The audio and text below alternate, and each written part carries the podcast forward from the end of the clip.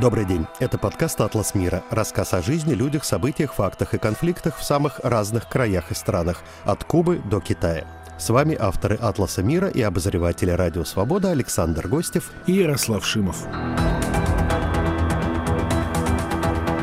Столетие смерти идола или после Ленина. Взлет и падение мирового коммунизма.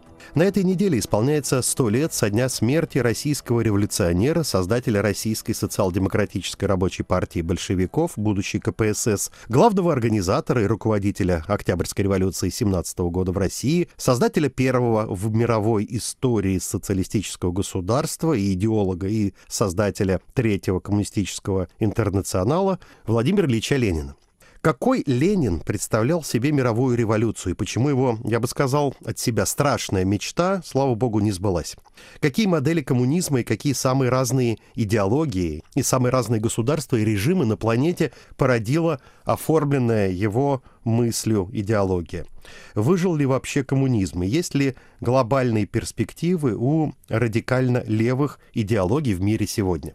Именно об этом и пойдет речь в нашем новом выпуске. Как обычно, мы советуем искать и слушать его в первую очередь в нашей студии подкастов «Радио Свобода» в Телеграм, а также в наших аккаунтах в других соцсетях, к примеру, в YouTube. Ярослав, важно ведь отметить, наверное, в начале то, что идея, если подходить формально, опять-таки, к ее реализации, окончательно нигде никогда не удалась, потому что никогда не существовало ни одного государства на планете с э, по-настоящему коммунистическим строем. А вот попыток было очень много. Ну, если не считать того, что термин «коммунистическое государство» применялся и применяется к Советскому Союзу и к странам, которые объявили себя или считались социалистическими. Это наименование режима. Правили там коммунистические партии, ну, поэтому и э, закрепилось вне социалистических странах такое название за режимами, а сами они свой строй определяли очень по-разному. Если помните, были разные такие шаманства, разные названия, наклейки. Развитой социализм провозгласили в Советском Союзе в 70-е годы, когда стало ясно, что обещанное Никитой Хрущевым построение коммунизма к 1980 году, ну, мягко говоря, не сбудется.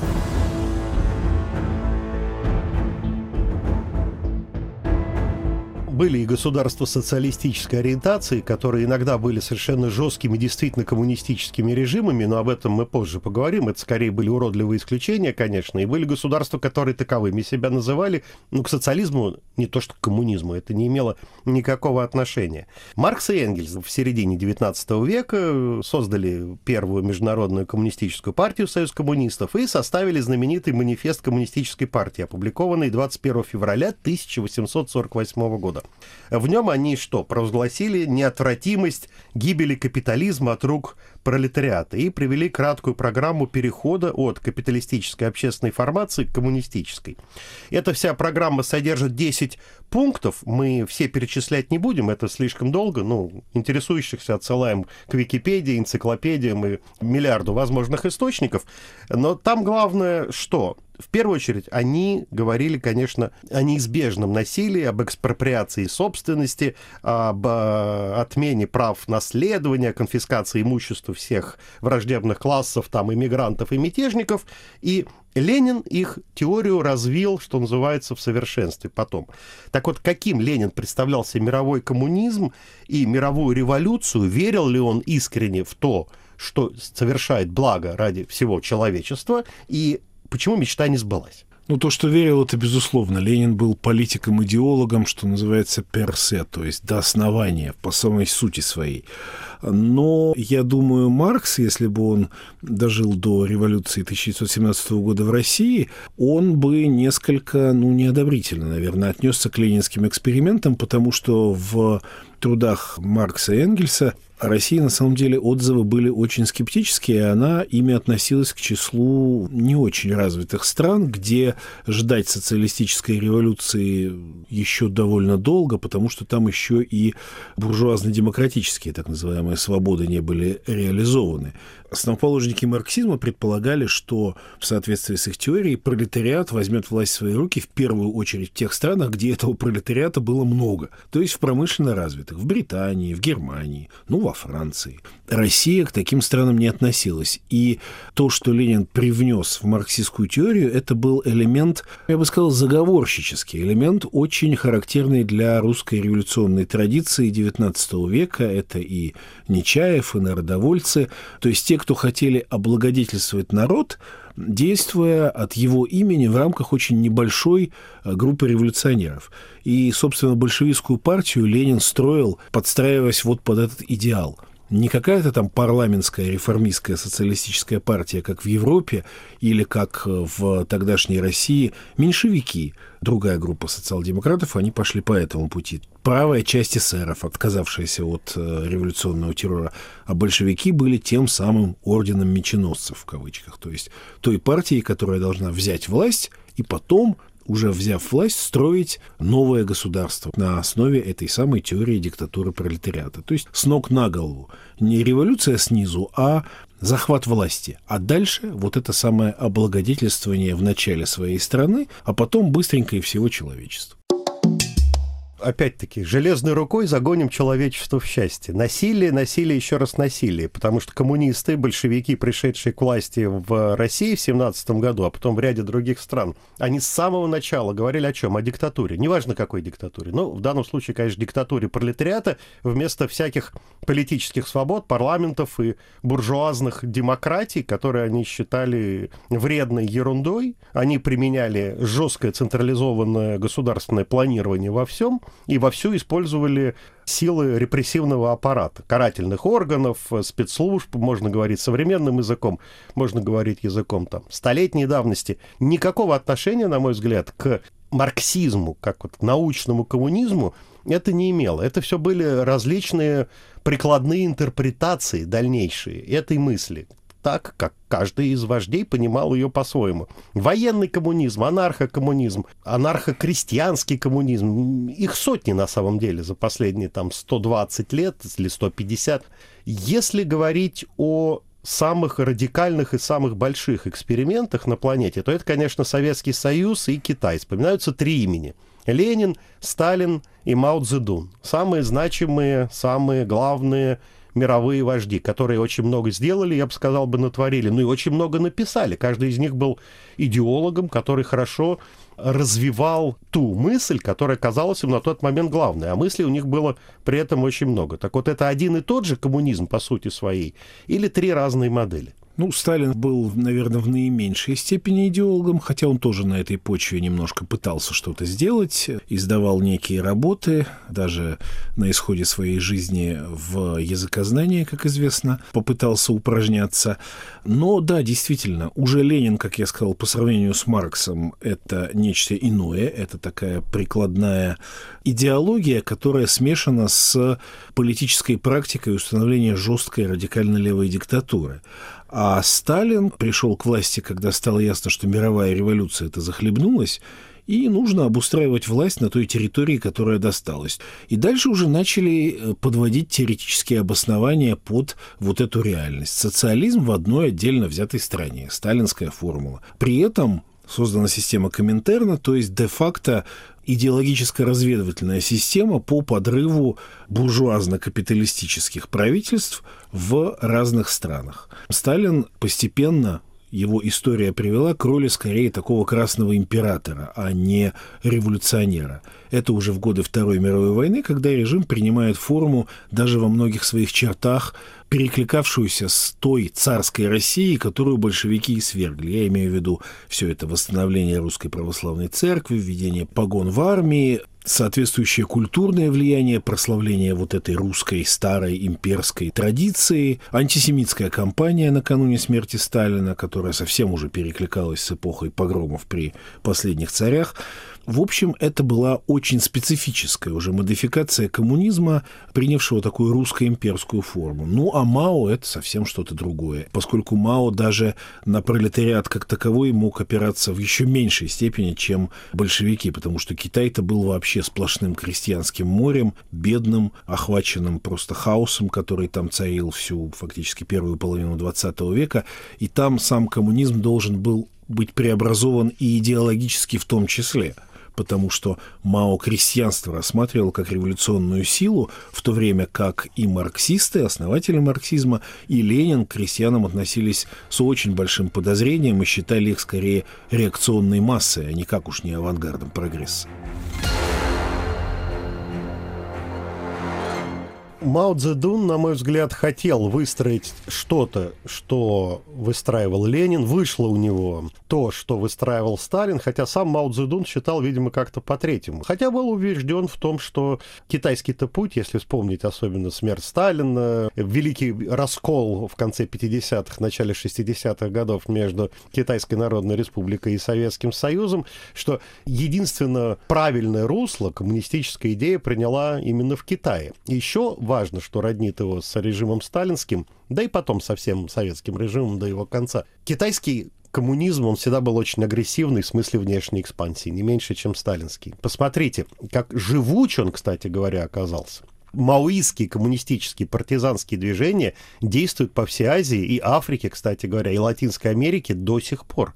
От э, Филиппин и Камбоджи, Кампучи, и Индонезии, и Мьянмы, бывшей Бирмы, до Конго, до Анголы, до Западной Африки и до всех этих левых маоистско-троцкистских, как они себя называют. Мы еще одного главного идеолога забыли, конечно, товарища Троцкого, да, упомянуть. Всех этих группировок в Латинской Америке, вроде «Светлый путь в Перу» когда-то была, или «Армия национального освобождения в Колумбии», они все ходят с цитатниками Мао в кармашках. Маоизм представляется важным явлением, и я бы тут как раз провел разграничение между ним и сталинской системой в том плане, что практически до самой смерти Мао сохранил определенный революционный драйв, и он очень умело, конечно, манипулировал массами. Советский коммунизм, он обюрократился, он стал действительно очень имперским, очень иерархическим, за что его Мао и критиковал. А сам Мао имел смелость выдвинуть лозунг в 60-е годы «Ведем огонь по штабам». То есть он развязал стихию вот этих хунвейбинов, вот этой вот молодой фанатичной коммунистической массы, с помощью которой он расправился со своими соперниками на высших этажах партийной иерархии. И потом он умудрился этот поток еще и остановить вовремя. То есть с чисто технологией диктаторской власти я бы даже сказал, что Мао, может быть, был самым гениальным диктатором, потому что он умел управлять бурей в каком-то смысле. Но, по сути дела, да, это тоже была модель экспансионистская, имперская, жесткая, абсолютно презирающая какую-либо ценность человеческой жизни. Ну и роднит их все, конечно, то, что и в Советском Союзе, и в Китае, и в других государствах, которые следовали либо по советскому, либо по китайскому пути, очень быстро возникала довольно-таки жирная элита.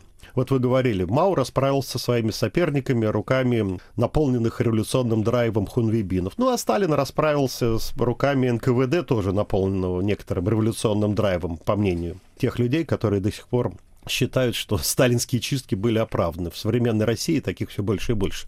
Неважно, есть элиты, внутри нее начинается борьба, внутри нее начинается совершенно жесткое идеологическое, часто, кстати говоря, противостояние. Вспомните всех Бухариных, да, Зиновьевых, Каменевых и так далее, 30-е годы в Советском Союзе. И тут-то как раз коммунистическая идея как модель устройства государства почему-то начинает везде неизбежно пробуксовывать. Ну, в первую очередь, конечно, ключевая вещь, из-за которой э, коммунистические эксперименты не удались нигде, вот в том виде более-менее чистом, где государство, так сказать, основа всего, обобществление средств производства и так далее и тому подобное. Это экономическая несостоятельность. Коммунизм рассчитан на людей ну, таких немножко ангелов, в том смысле, что ну, на совсем бессребренников, на людей, лишенных тяги к собственности, тяги к э, тому, что можно заработать, можно жить лучше, к каким-то индивидуальным достижениям. Нет, коллектив и бессребничество – это такой идеальный коммунизм. То есть ну, на природу биологическую человека он не обращает внимания, или, как сказала бы церковь, на то, что человек любой полон грехов и пороков?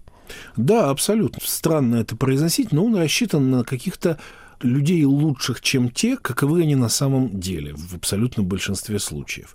Ну и понятно, что такая модель, которая презирает все и экономические, и психологические законы, она не могла удержаться. Ее могло удерживать насилие, но насилие тоже не бесконечно, за исключением каких-то совсем уж небольших и маргинальных случаев, вроде Северной Кореи.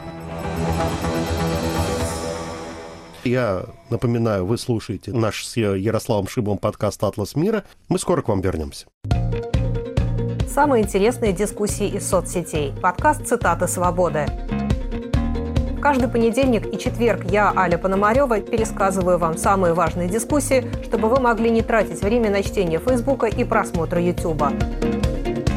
Слушай подкасты «Радио Свобода» в iTunes, на Google Podcast, в Яндекс.Music, в Castbox и Spotify. Подкасты «Радио Свобода». А теперь с вами вновь подкаст «Атлас мира» и его авторы Ярослав Шимов и Александр Гостев. И мы продолжаем разговор о столетии со дня смерти Владимира Ленина и о том, как трансформировались коммунистические идеи за прошедшие сто лет, и живы ли они сегодня.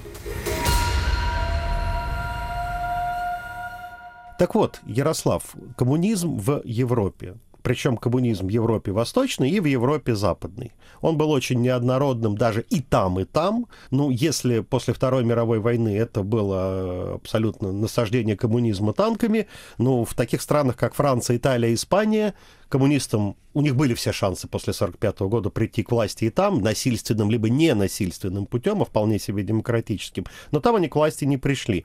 И родился на свет так называемый еврокоммунизм, который всегда себя противопоставлял советскому блоку, то есть тому коммунизму, который был в Советском Союзе, Польше, Чехословакии, Венгрии, Румынии и так далее. Еврокоммунизм не то чтобы противопоставлял себя, эти лидеры и той же итальянской, и французской компартии, и испанской, они ездили на все эти международные съезды и совещания международных коммунистических партий в Москву, но они всегда подчеркивали, что они представляют собой форму демократического социализма. То есть они считали возможной демократию и трансформацию демократии на, так сказать, социалистической основе просто на том основании, что стремление людей к социальной справедливости неизбежно – оно усиливается, и оно, в конце концов, приведет к тому, что демократическим путем вот эти идеалы социализма они будут восприняты большинством общества, что, конечно, входило в противоречие с идеологией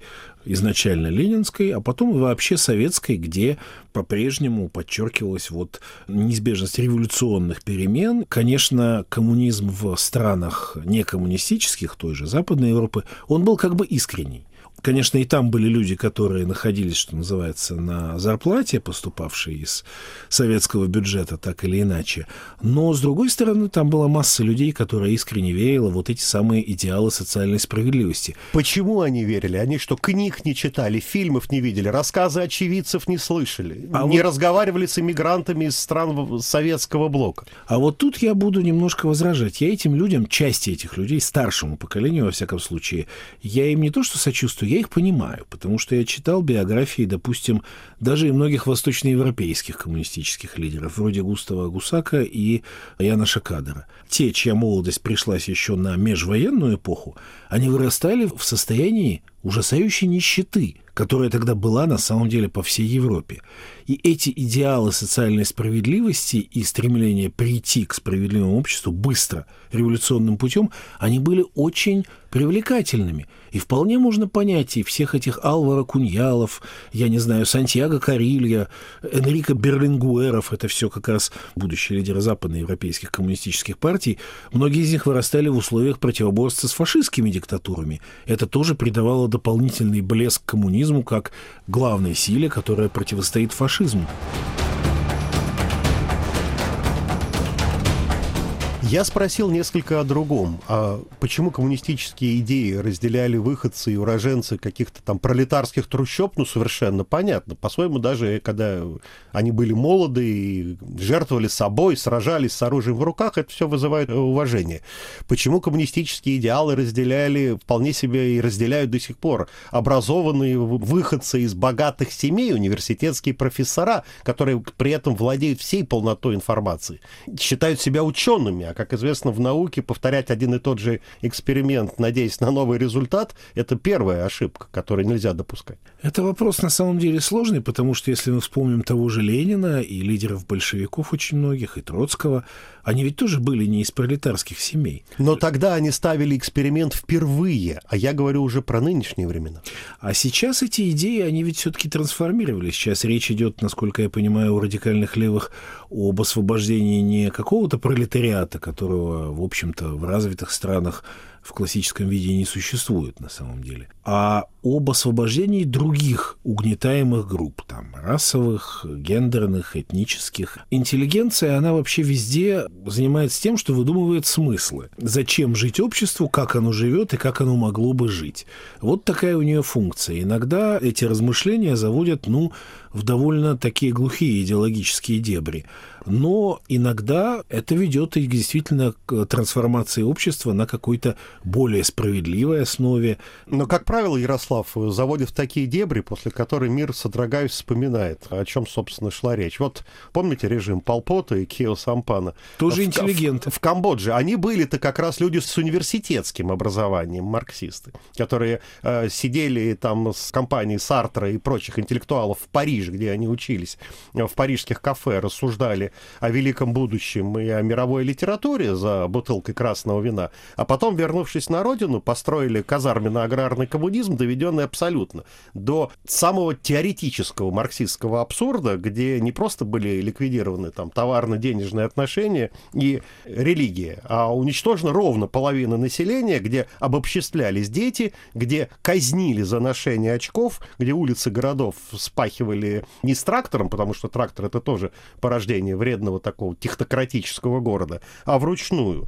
Перестроили полностью вообще систему не то, что там культуры или социальную сферу, а всего жизнеобеспечения, что привело к массовым жертвам, концлагерям, голоду. Я-то был в Камбодже. На этих самых чудовищных полях смерти, где при каждом дожде детские кости проступают из земли до сих пор. Это спустя много десятилетий. Вот такой вот коммунизм, как правило, выходит, когда прекрасно душные теоретики, но глубоко убежденные, железобетонно в собственной правоте и, главное, в методе, а метод, еще раз повторю, загодим человечество в счастье нашей железной рукой, вот когда они приходят к власти. Ну да, потому что противоположностью этого было, в общем, здравое реформистское преобразование общества, на котором настаивали...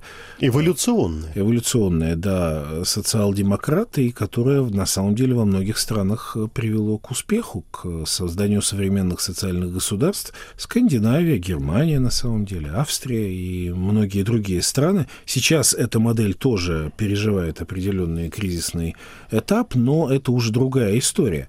А само ее создание было именно следствием отказа от революционных методов, от переворотов, от захвата власти одной партии и прочих именно коммунистических рецептов.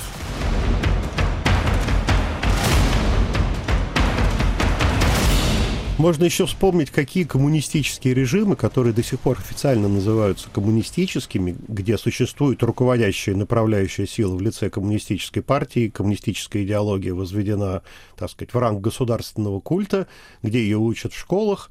Их пять, на мой взгляд, остались они. Ну, естественно, Китай в первую очередь, Северная Корея, которая является собой такой уродливый, больной вечно аппендикс этой самой идеологии, что-то от Сталина, что-то от Мао, что-то от Полпота, но э, Северная Корея, конечно, это нехороший пример в смысле вот как бы рассматривания нами научного эксперимента, потому что, ну, очень специфическая страна, изначально очень бедная, бывшая японская колония, а до этого еще чья-то колония с, опять-таки, аграрным населением.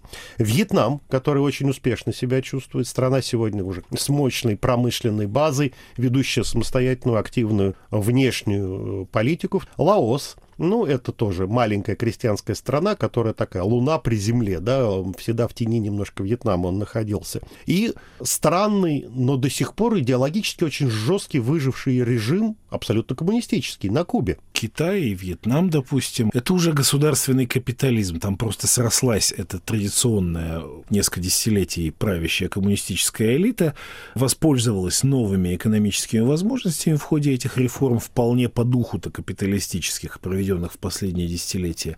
И, в общем, там власть денег э, ничуть не меньшая, чем на проклинаемом капиталистическом Западе. Да я бы сказал бы, что в плане политических свобод-то понятно, но в плане трудовых свобод они гораздо больше жесткие капиталисты, похожие на тот капитализм, который был в XIX веке, который там описывал Диккенс или Чернышевский. Да и тот же Маркс. Да и тот же Маркс с работными домами, трущобами и ночлежками, чем э, где бы то ни было в какой-либо западной стране сегодня. Назовем это условно коммерческим коммунизмом. Но Северная Корея и Куба — это для меня немножко загадки, особенно Куба. Почему там сохраняется все-таки вот этот режим. При том, что никакого отношения к китайской модели до сих пор Куба не имеет, все там жесткое распределение, тотальная собственность средств производства государственное, жесточайший, суровый, очень репрессивный карательный аппарат, не происходит никакой сильной трансформации этого режима. Возможно, потому что одна из теорий. Коммунистическим правителям Кубы удалось правильно воспитать действительно вот то, чего они хотели. Собственный комсомол, собственную молодежь. Они сумели их убедить в том, что иначе будет хуже. Отчасти, может быть, им просто помогло окружение, потому что вокруг у них главная гигантская такая, знаете, это как из каких-то саг про Гарри Поттера или Звездных войн, вот такая планета смерти, нависающая в виде Соединенных Штатов Америки над Кубой, как они себе это представляют и трактуют.